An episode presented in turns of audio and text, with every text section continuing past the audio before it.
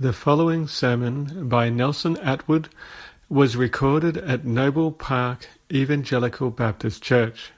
For more information, please visit their website at www.noblebaptist.org.au. That's www.noblebaptist.org.au. Let's again look to the Lord in a word of prayer as we begin our message this morning, this afternoon.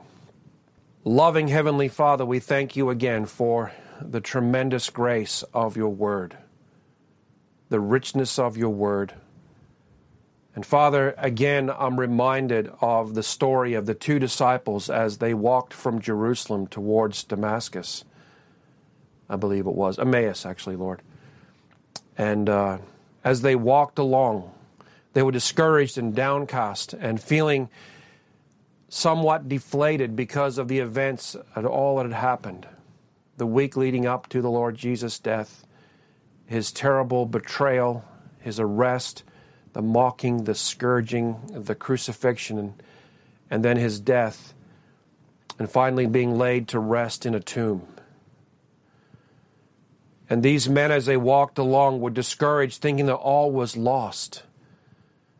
And yet one began to walk with them the resurrected Lord Jesus Christ, the warrior returning triumphant from the battle, the one who had been declared to be the Son of God with power by his resurrection. He took time out to, to search out and come alongside two discouraged disciples and as he walked along and conversed with them, he took time to open the scriptures to them and to explain to them all the things from the scriptures concerning himself. And Father, we often marvel and wish that we could have walked alongside and heard the Lord Jesus expounding scripture, expounding, proclaiming, pronouncing himself from the Old Testament. And Father, we ask you this morning for those who are discouraged, for those who are downcast, for those who are weary in the walk, Father, those who have suffered loss, those who have suffered doubts and despair and trouble in these last days and weeks. Father, we pray, we plead with you, O Lord God, that the Lord Jesus, in the person of the Holy Spirit, would draw near to them and explain and illumine the things from Scripture and point them towards Christ. Father, we thank you for the gift of the indwelling Holy Spirit, the Spirit of the Lord Jesus, as Acts tells us, who resides in us and points us constantly to Christ. Father, we would see Jesus this morning. As we study these ancient texts, Old Testament texts, yet we recognize them, we affirm and we are thrilled, O God, that they are indeed the living Word of God. Your word to us, to reveal yourself to us, that we would hear your voice. Father, we plead with you for help. We pray again, O God, that my voice would end at the edge of the pulpit, but your voice would speak into the depths of every heart. Father, we pray that you would provoke your people to action, to love and good works. Father, we pray that you would stir us up, that we would have a love that is fervent for you and for each other. Father, we pray that through the preaching of the Word of God and the putting into application and practice its truths, that we would be spared from being, being lukewarm. Father, we would be hot we would burn hot for Christ. And Father, we ask you for help this morning. And we ask it in Jesus' precious name. Amen. We'll take your Bibles this morning and we'll go to the book of Exodus and chapter 25, and we're going to read a couple of portions, and then we'll look over at the book of Leviticus for a short passage there. Brothers and sisters in Christ this morning, my call to us all is to give thanks. As you listen to this message and, and perhaps jot down some notes, my prayer is that you would pause and give thanks frequently. Give thanks because God has provided. God created everything in existence and provided for all the needs of His creation, and in particular for us, His people. God has provided all we need for life, for worship, and for ministry. He has done it that way so that He may receive the glory from His provision for us, and so that we would have no reason to boast before God. Well, take your Bibles. Let's look at verses 8 to 10 of Exodus 25, and we see there uh, over the page, Exodus 25, verses 8 to 10 Let them construct a sanctuary for me, that I may dwell among them, according to all that I am going to show you, as the pattern of the tabernacle and the pattern of all its furniture, just so you shall construct it. They shall construct an ark of acacia wood, two and a half cubits long, and one and a half cubits wide, and one and a half cubits high. Then, looking down to verse 17, we'll read there, he says, You shall make a mercy seat of pure gold, two and a half cubits long, and one and a half cubits wide. You shall make two cherubim of gold, make them of hammered work at the ends of the mercy seat. And then looking down to verse number 22, and we'll read from verse 22 all the way to verse 30.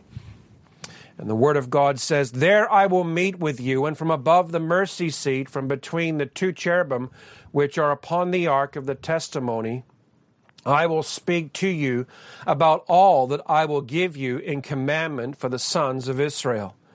You shall make a table of acacia wood, two cubits long and one cubit wide, and one and a half cubits high. You shall overlay it with pure gold and make a gold border around it. You shall make for it a rim of a handbreadth around it, and you shall make a gold border for the rim around it. You shall make four gold rings for it, and put rings on the four corners which are on its feet. The rings should be close to the rim as holders for the poles to carry the table. You shall make the poles of acacia wood and overlay them with gold, so that with them the table may be carried. You shall make its dishes and its pans and its jars and its bowls with which to pour drink offerings. You shall make them of pure gold. In verse 30, you shall set the bread of the presence on the table before me at all times. Now, if you just flip over to the book of Leviticus, one book over towards the New Testament, and we'll look at chapter 24. Leviticus chapter 24.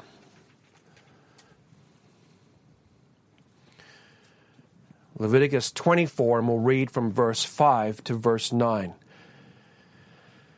And uh, just to give you the context, uh, the Lord is speaking to Moses about the making of those, uh, the bread of the presence we just read about. And verse 5 begins Then you shall take fine flour and bake twelve cakes with it. Two tenths of an ephah shall be in each cake. You shall set them in two rows, six to a row, on the pure gold table before the Lord. You shall put pure frankincense on each row, that it may be a memorial portion for the bread, even as an offering by fire to the Lord. Every Sabbath day he shall set it in order before the Lord continually. It is an everlasting covenant for the sons of Israel. It shall be for Aaron and his sons. They shall eat it in a holy place, for it is most holy to him from the Lord's offerings by fire, his portion forever. Just to recap where we were last week, to tie the two uh, passages together, uh, we saw last week as we considered Christ and the Ark of the Covenant or the Ark of the Testimony that the Old Testament tabernacle, the Ark of the Covenant, inside it was a place of God's presence. We see there how he would dwell uh, in the tabernacle and above the mercy seat and between the two cherubim. It was also the Old Testament tabernacle place of God's appeasement or propitiation. The mercy seat is also known as a propitiatory seat. And the blood was sprinkled on the mercy seat on the day of atonement. In the Old Tabernacle, Old Testament tabernacle, sorry, it was a place of God's pronouncement. The Ark of the Covenant was where God would meet with Moses and speak to him and give him the commandments in relation to the sons of Israel. The Ark of the Covenant pointed to Christ as its fulfillment. Christ dwells in the tabernacle of our hearts by faith. Christ fulfilled the picture here by providing uh, being the provision of God as the sole satisfactory appeasement of God's anger against us. Christ propitiated God's anger by dying on the cross. Christ came as the ultimate revelation of God to his people. And so Christ is the fulfillment of all these patterns and pictures that point towards the New Testament and describe him. And we praise God this morning for such a great provision. But you know, atonement and forgiveness were not all that God had in mind. God's provision for atonement opened the door to the great blessing of God's abundant provision for his people. I want you to notice the logic of the God's instructions in 25 verses 1 to 7, 7 there we see that god calls for a contribution to build the ark of the, uh, the to build the whole tabernacle the silver and the gold and the bronze and the different colored linens and goat's hair and ram skin and so on then in verses 10 to 22 we see that God describes the construction of the Ark of the Covenant or the Ark of Testimony to Moses. And then in verse 23, we see that God then describes the construction of the table of showbread. Now, the logic there is first they're to build, to raise the contribution, to get the materials together. And then God starts with the most important element inside the tabernacle. He begins with the Ark of the Covenant that describes and, and prepares a place for his dwelling. It's a depository for the law, the Ten Commandments, the testimony of the covenant that God has made with his people. It's also the place where God's anger is propitiated because of their sin in breaking that covenant, that law. I want you to notice also that all of the elements in described in the holy place are considered by God to be in his presence, although the Ark of the Covenant alone rests behind that veil. And they're separated. Uh, the, the, the showbread table, the lampstand, and the altar of incense are on the other side of the veil because there the priests and the high priests had to come in and out. In order to do the work of ministry they needed access to those uh, three articles of furniture. But they were all considered in, to be in the presence of god. I want you to notice also the description of the table for the bread the table was made with acacia wood and overlaid with gold, very similar to the Ark of the Covenant. It was slightly smaller than the Ark, and if we understand a cubit to be approximately 18 inches, uh, which is about 415, I believe, centimeters uh, in metric.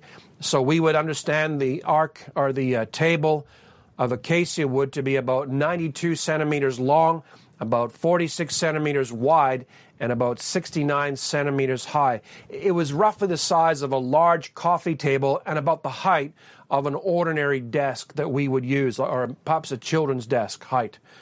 It was an open base table, and around the top edge of it there was about a 100 to 125 millimeter high border all around the edge and I believe that was so that as they piled the, the large loaves of bread in there, they could fit them tightly in there and they wouldn't uh, topple over or come off the edge. It was like a, a giant gold covered baking pan set on legs. It was decorated like the ark with a molding around it, and it was described to a level of detail. But yet, as you read the description, you realize there is still much freedom left to Bezalel, and we'll get to him eventually, who was the man that God filled with his Holy Spirit and gave him responsibility for building and constructing the articles of furniture in the tabernacle.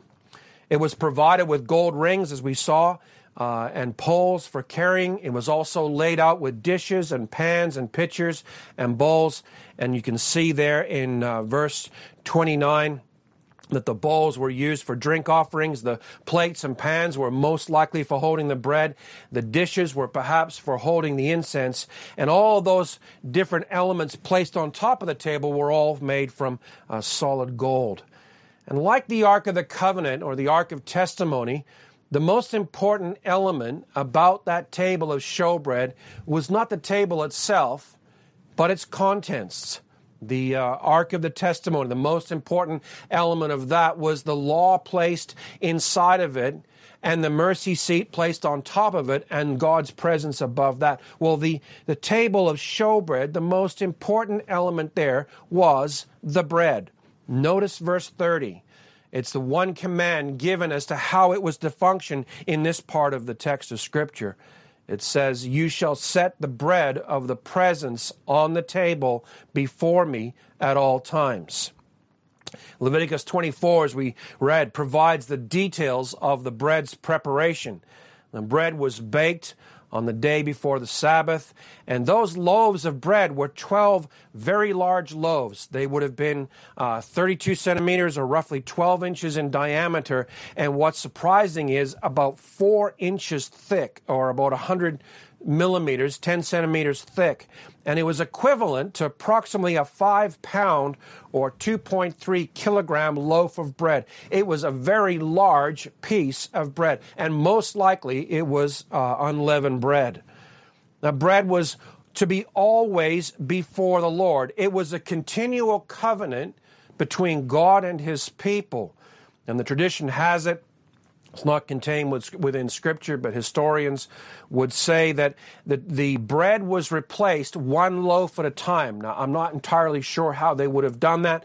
Perhaps they slipped one out and put one on top and just keep working until all 12 loaves were replaced. The idea to maintain that commandment that the bread was continually before the Lord. There was never a moment when that table of showbread was empty of its bread. That bread was offered to the, to the Lord by the priests on behalf of the nation. The bread was con- to be considered as most holy by the priests. It was to be eaten only by the priests and only in a holy place. But as we know, surely the bread was not a food offering to the Lord. The Lord did not need or require food to nourish and sustain him. So the question has to be raised then what's the point of the bread on the table? What does it mean? And I would suggest, and based on uh, a lot of reading I did this week, that the meaning of the bread is that God has provided for his people. The bread symbolizes God's provision for all that we need and all we have and the meaning fits so well within the wider context, context of Scripture. So our first heading this morning, and you can follow along on your outline there, that is that God has provided for his people Israel. In Exodus chapter 11, verses 2 and 3, we can see that the Lord commanded the people of Israel to ask for articles of gold and silver and clothing from the Egyptians. And God then gave them favor in the Egyptians' eyes, and they plundered the Egyptians. Uh, it was perhaps considered as payment for their slave service.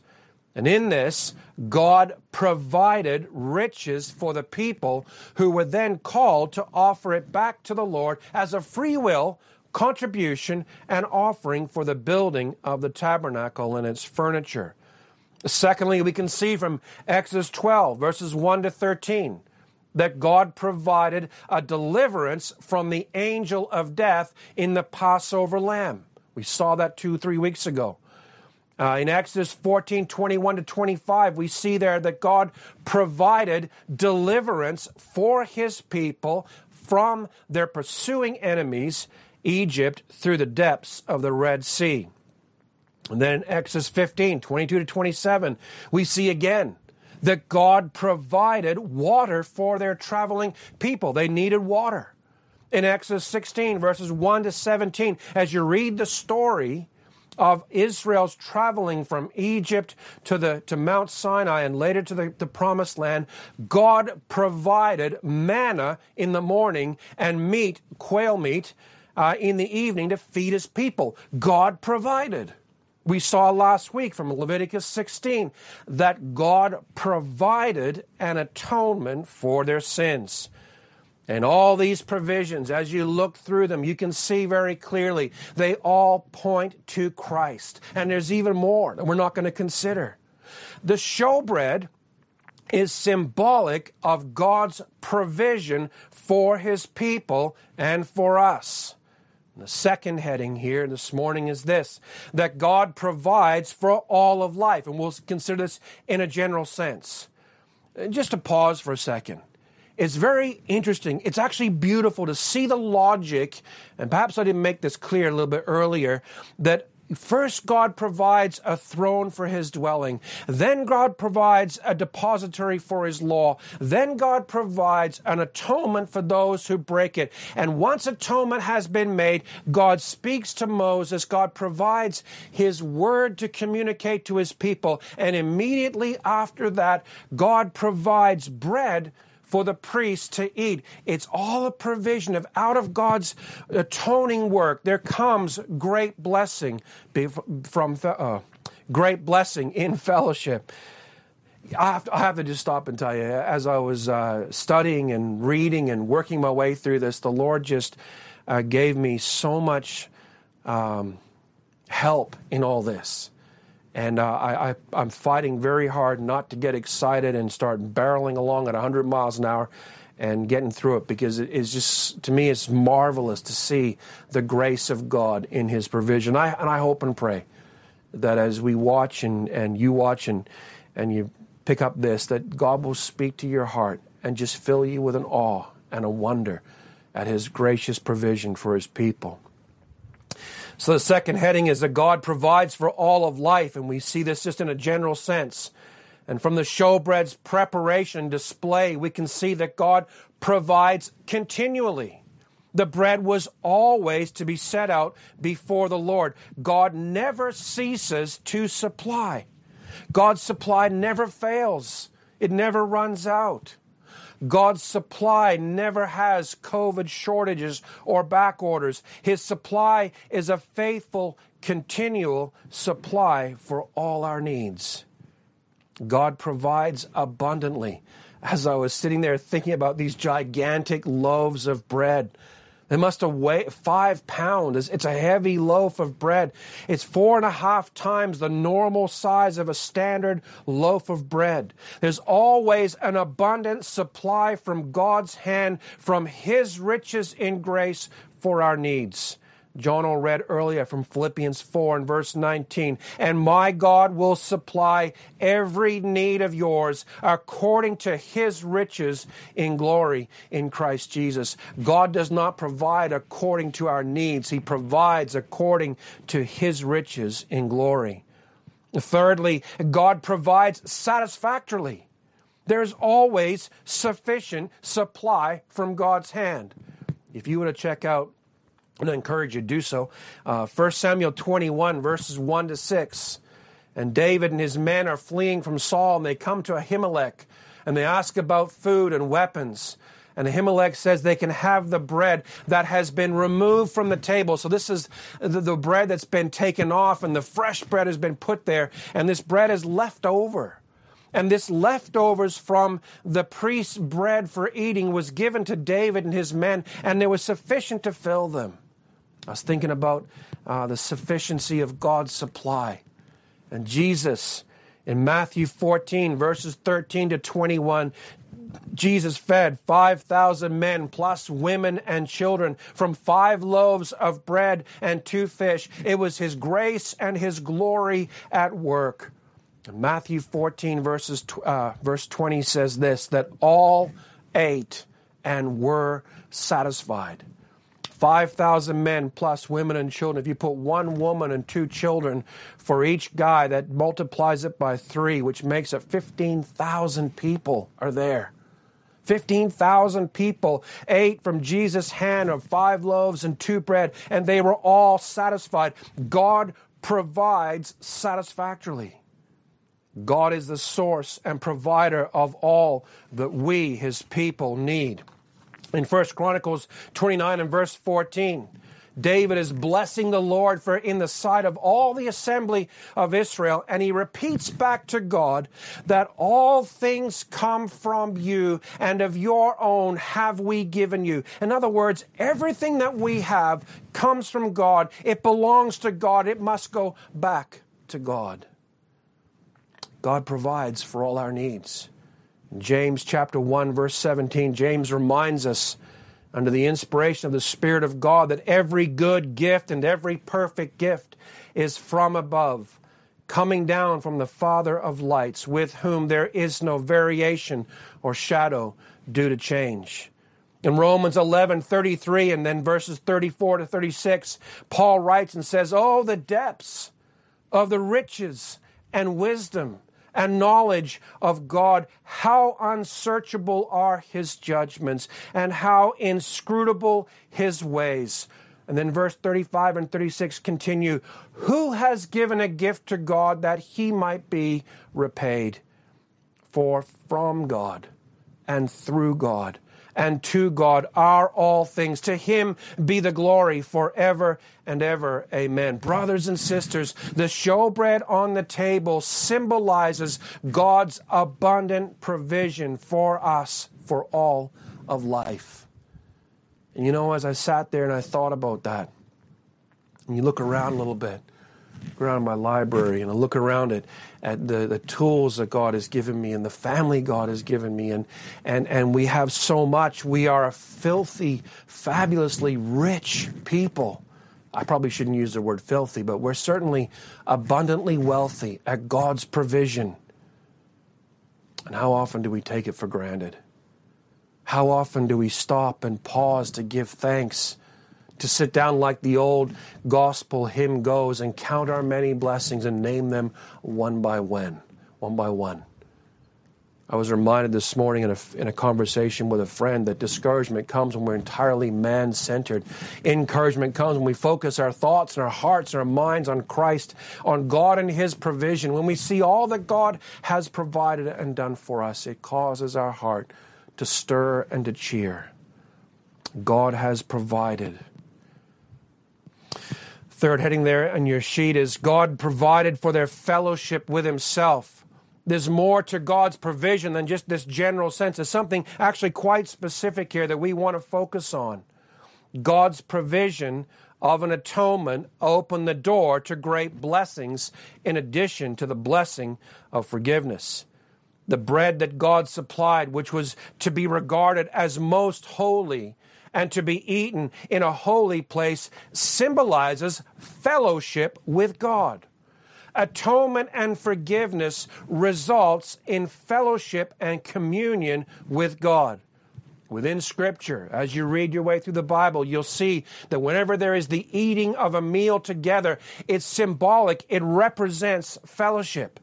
Consider for a second Israel's history uh, just with the Lord already in Exodus 12, verses 6 to 8, after the Passover lamb was killed and its blood is painted on the doorpost and the lintel, the lamb was eaten inside the house with unleavened bread. They ate a meal together, and that eating of a meal symbolizes and celebrates their fellowship with God. Those included by faith and obedience had fellowship with God. Secondly, in Exodus 24, verses 6 to 11, this is a marvelous passage of Scripture, great story to read. After the covenant sacrifice had been made, and the blood of the covenant was sprinkled on the altar, and the book, and the people, the Bible says that Moses and Aaron and Nadab and Abihu and 70 elders went up Mount Sinai. And the Bible says they ate and drank and saw something of a visible representation of God Himself. An angel of the Lord allowed them to see something of the glory of God. They saw a throne and so on. There's some details described there. Check it out. But those included in that Sinai covenant, in that moment before the people of Israel fell into sin again, they had fellowship with God. And they celebrated that fellowship by the eating of a meal. They come out of the ark out of the Ark of the Covenant description and into the table of showbread from the provision of an atonement, there is provision for eating. There is fellowship suggested and represented there to us. We likewise, we enjoy the same thing.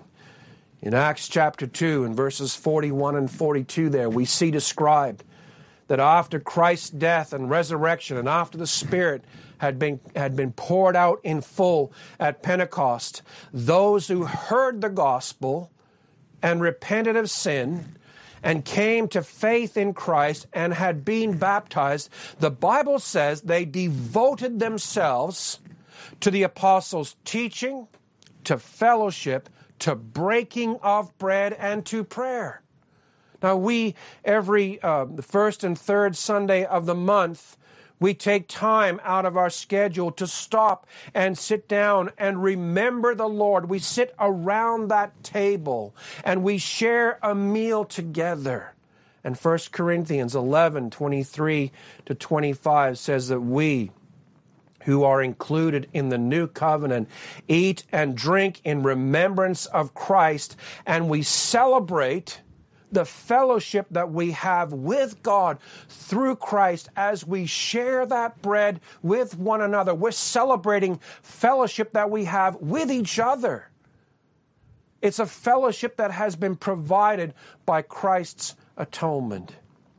The atonement brings reconciliation, and reconciliation opens the way for deep, rich fellowship with God, both individually and corporately.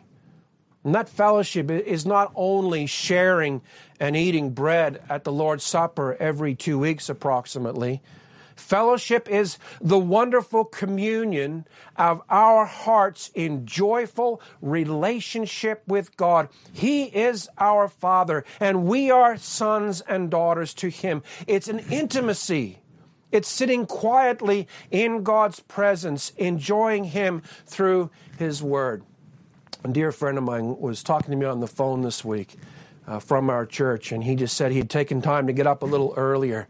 And he was just, you could just hear the joy in his voice he has, as he had spent time meditating and thinking on God's word and time in prayer, communing with the Lord. I had a wonderful time this morning early getting up and just spending time and praying through the text I was reading, praying for you from Romans 12 and 13 and 14, and praying from the Psalms, and just communing and enjoying that great fellowship that is available to all of us. It's an intimacy. It's sitting quietly in God's presence, enjoying Him and through His Word. God has provided an anger appeasing sacrifice in Christ's death. God has made us new creatures in Christ through faith in Him. God has made us sons and daughters in Christ. God has provided for and desires our deep, intimate fellowship. The, the thought that just keeps coming to my mind as I'm, as I'm preaching is that psalm where the psalmist says, One thing have I desired of the Lord that I may dwell in the house of the Lord, in the courts of the Lord. And I think the idea there is to sit quietly at great length in the presence of the living God and to gaze upon the beauty of the Lord. When you have to understand it by experience. But as you spend time in God's Word and you begin to see Christ woven through the Scriptures, and you stand back and you just stare in awe and wonder at who God is, and God feeds your soul with His very presence. It's a marvelous thing. Brother and sister, can I ask you how your fellowship is with the Lord? What steps are you and I taking to develop and deepen our fellowship with God? How much time do you and I give to spending in the Lord's presence, eating of His spiritual bread of life, which is the reading and taking in of Christ through the Word of God to build and strengthen our faith? How much time do we spend in the Lord's presence, drinking of the water of life, taking Christ in through the Word and the power of the Holy Spirit to satisfy our thirsty souls? Jesus said in John 4, verses 13 to 15, and John 7, verse 37, that if we would drink of him, we would never thirst of again. But you know, that drinking is to be ongoing. Is, is to continually drink of Him in, in a, an incredibly soul satisfying drink. And the reality is, some of us are very thirsty, but we're too busy to stop and feed our souls on Him, to drink deeply of the soul satisfying water of life that is Christ our Lord, our Master, our Savior, and our friend. Some of us have failed in an even greater sense. We're like the Israel as described by Jeremiah in Jeremiah 2, verses 12 to 13. And he says there, Be appalled. And Jeremiah, I believe, is speaking for God. Be appalled, O heavens, at this. Be shocked be utterly desolate, declares the Lord. For my people have committed two evils. They have forsaken me, the fountain of living waters, and hewed out cisterns for themselves, broken cisterns that hold no water. Brothers and sisters, I think it's possible that there are some who have left off feeding their souls on the the bread of life and the water of life, which is the Lord Jesus Christ. We may not have departed the faith, but we've let the fire grow down cold. We let the warmth and the heat of our love for Him beget, become lukewarm and almost cool. We've forsaken God in some senses, who provided Christ as living water and living bread. And instead, we're trying to find satisfaction for our souls from all the dry dust of other stuff. God has provided Christ as the bread of life and the water of life to satisfy our souls in rich, deep, thirst quenching fellowship. God has provided Christ as the bread of life. Eat of him, taste and see, as the Bible says, that the Lord is good. And that brings us to our fourth heading. God provides through the priest's ministry. Now, last Sunday, uh, at the end of the message, I was trying to make the point that Christ has made us to be priests. In uh, 1 Peter 2 and verse 5, we read there that we are being built up for a holy priesthood to offer spiritual sacrifices acceptable to God. That's you and I, as Jew and Gentile Christians, believers in the Lord Jesus Christ, built up for a holy priesthood. Christ is our high priest, and he has made atonement for us. But we're not like the 11 tribes of Old Testament Israel, separated from God. We are a kingdom of priests that God wanted them to be. But they didn't because of their sin and their breaking God's commandment. Only one tribe, in a, sense, a memorial portion of the, of the nation, could serve as priests. We, on the other hand, are a holy priesthood, a kingdom of priests to God in Christ, who has perfectly kept the covenant on our behalf. Now, if you remember in Leviticus 24, we read there in verses 5 to 9, God instructs the priest for preparing the showbread. The priests and Levites were to be active in preparing it as an offering made to the Lord the bread was made and placed on the table before the Lord's safe for sorry, before the Lord's presence for 7 days, and then after that it was to be eaten by the priests. So the priestly service that some were involved in, I'm not sure if it's the whole tribe of the Levites, Levites or just a part of them, I did search, but I couldn't quite find a verse to define which part of the tribe did it. But, but some of them were involved in making that bread, preparing that bread for the provision and enjoyment of other priests. But it first was made as an offering to the Lord. You're all wondering, what's my point? Well, let me see if I can, uh, I can spell it out clearly. God in his design and instruction and for the preparation and setting out of the showbread, God has provided a way for the priests simultaneously to minister to God and to each other. They prepared the bread as an offering to the Lord, and at the same time, they were preparing the bread for the other priests to eat. Now, we, as New Testament Christians, believers in Christ, are the priesthood of all believers. We are to be actively engaged in preparing spiritual bread, first as an offering to the Lord, and secondly, for the nourishing or building up and enjoyment of our brothers and sister priests. So, what does that look like practically and really? Now, don't go and get bread and flour and yeast and or bread flour, yeast and milk and eggs and, and so on and bake up loaves of bread and bring them around to your house and say, here's spiritual bread. Um, what it means is we have a priestly function to worship the Lord by bringing as an offering to Him the deep meditations we have made over Scripture. We dig deeply into the text to discover all that we can of the riches of what Scripture says about Christ, and we bring them and we set them out before the Lord as the object of His greatest delight. The Father delights in the Son.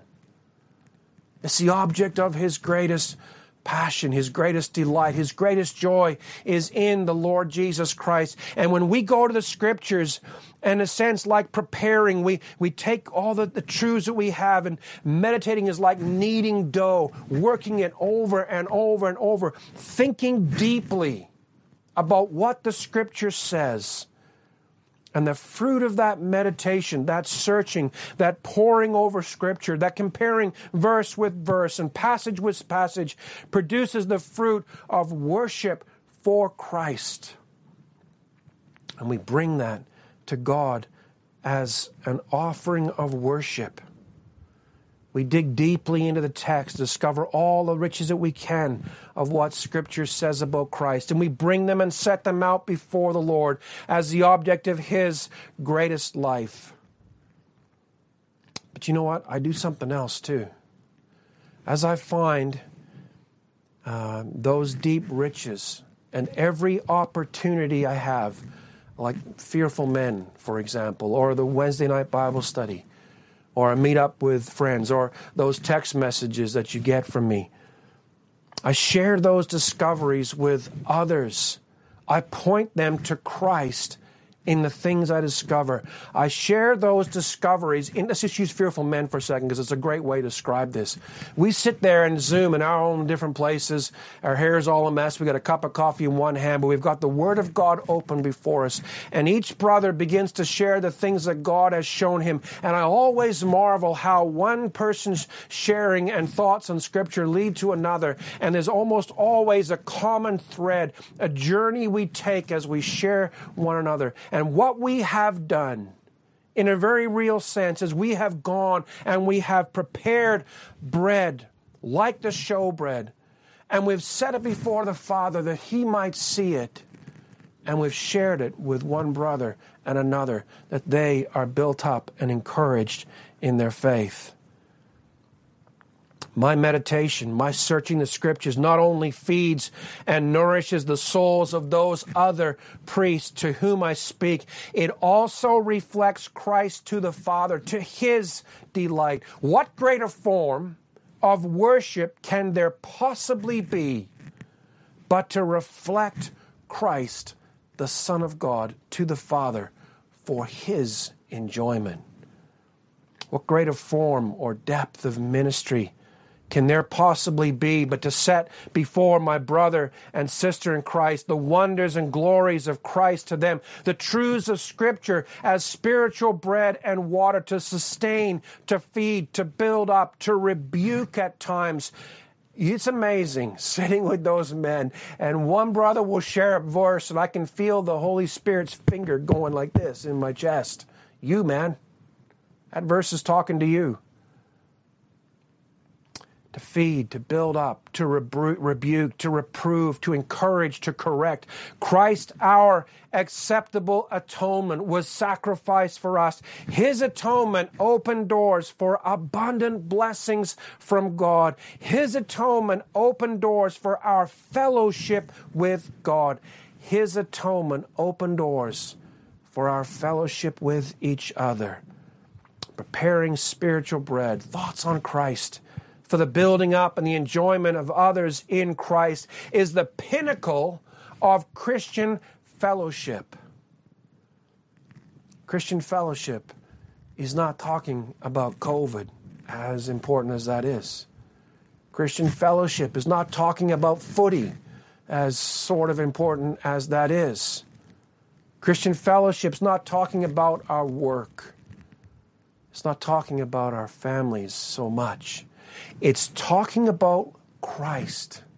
It's discussing how Christ influences and affects our families. It's talking about how Christ is showing himself to us. It's talking about the things that we have discovered of the beauty and the glory of Christ with each other so that we can take and we put our arm on our friend's shoulders and we point, there he is.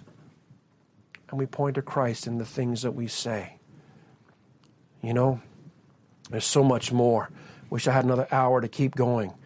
There's so much more to how we can minister Christ, our spiritual bread, to each other. In 1 Peter chapter 4, take your Bibles and just flip over there. 1 Peter in chapter 4 and verses uh, 8 to 12. Let's just read together. It says, Above all, speaking to believers, keep fervent in your love for one another because love covers a multitude of sins. Be us hospitable to one another without complaint. As each one has received a special gift, employ it in serving one another as good stewards of the manifold grace of God. Whoever speaks is to do so as one who is speaking the utterances of God. Whoever serves is to do so as one who is serving by the strength which God supplies so that in all things God may be glorified through Jesus Christ, to whom belongs glory and dominion forever and ever. Amen. In fervent love for Christ and for one another, we're to be hospitable. We share Christ. We minister Christ to one another as we welcome each other into our homes and welcome the unbeliever into our home that they might see the glory of Christ in us. We're to be using our spiritual gifts to minister to one another gifts of teaching and preaching and helps, administration and faith, and all those other gifts are listed in 1 Corinthians 12 and Romans 12. We're to speak the truth of God to each other. We're to serve as one who serves in the strength that God supplies. We're to faithfully, continually, abundantly, and carefully prepare spiritual bread for both the worship of God and for the building up of one another. I wonder what sort of joy and satisfaction those priests got as they saw their brothers taking those loaves of bread at the end of those seven days and, and however they distribute them, I'm not sure. Maybe they cut them up, I don't know. But they each took a portion and they went home and they knew every week, they knew that as that bread of the presence was set there, every time they walked into the tabernacle and they saw it sitting there on the one side, piled high, six loaves in each row, two rows. And they knew at the end of the week there was bread to supply. And I believe there's also a sweetness in the frankincense. It was something they looked forward to. Brother and sister in Christ, do you look forward? Do you look forward to the opportunities to share what God is showing you of Christ to each other?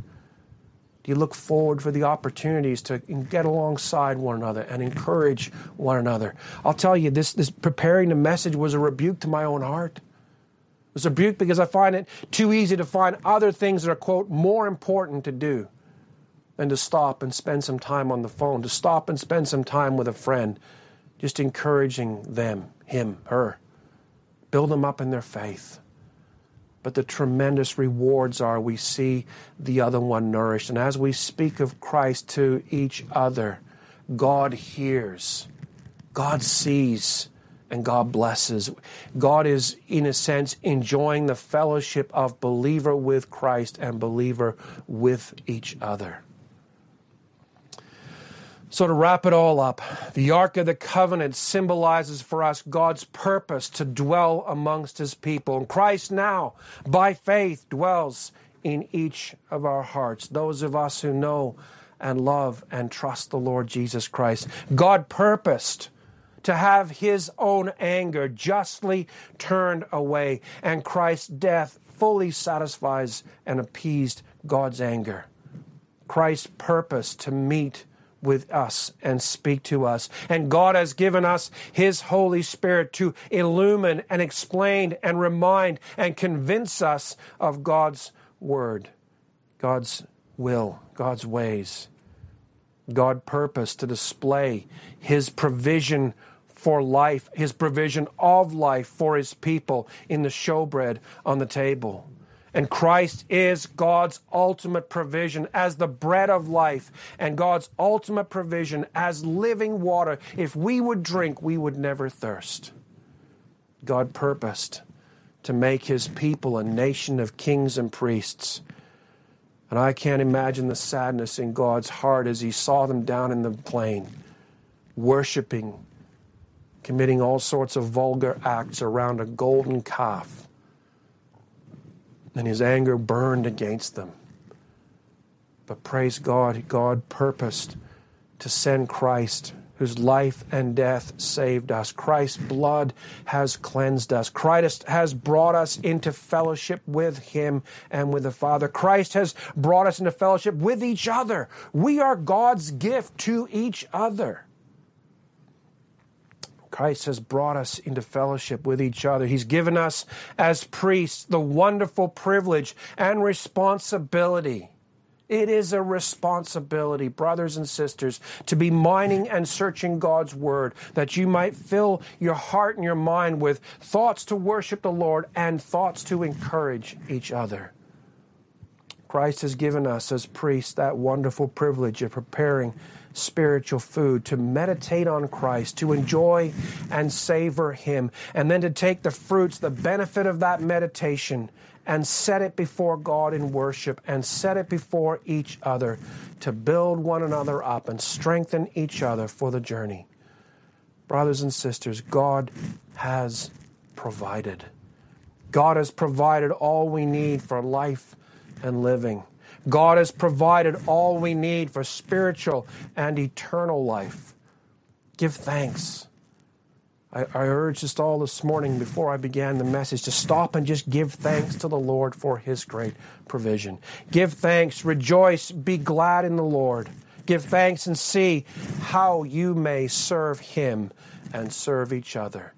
God has provided. What a wonderful provision that he has made for us. Amen. Amen. Loving Father, we thank you and we praise you this morning for our Savior, the Lord Jesus Christ. Father, we thank you for the bread of life. Father, we thank you for what the making of bread teaches us about Him. The wheat that was ground to make flour, and His soul was ground and crushed. The wheat that was mixed with, uh, with water and other ingredients, Lord, to make bread. And that dough was placed in a hot fire of an oven. And Father, the Lord Jesus Christ endured all the fire of your anger, your wrath against us. Father, that bread would came forward to give life, life sustaining, life nourishing bread. Father, we thank you that we have eternal life when we partake of Christ. Father, I plead with you that you would take these stammering, stumbling thoughts of a mere man. And Father, you would use them to encourage, to strengthen, to build up the believers. Father, too, to point the unbeliever to Christ.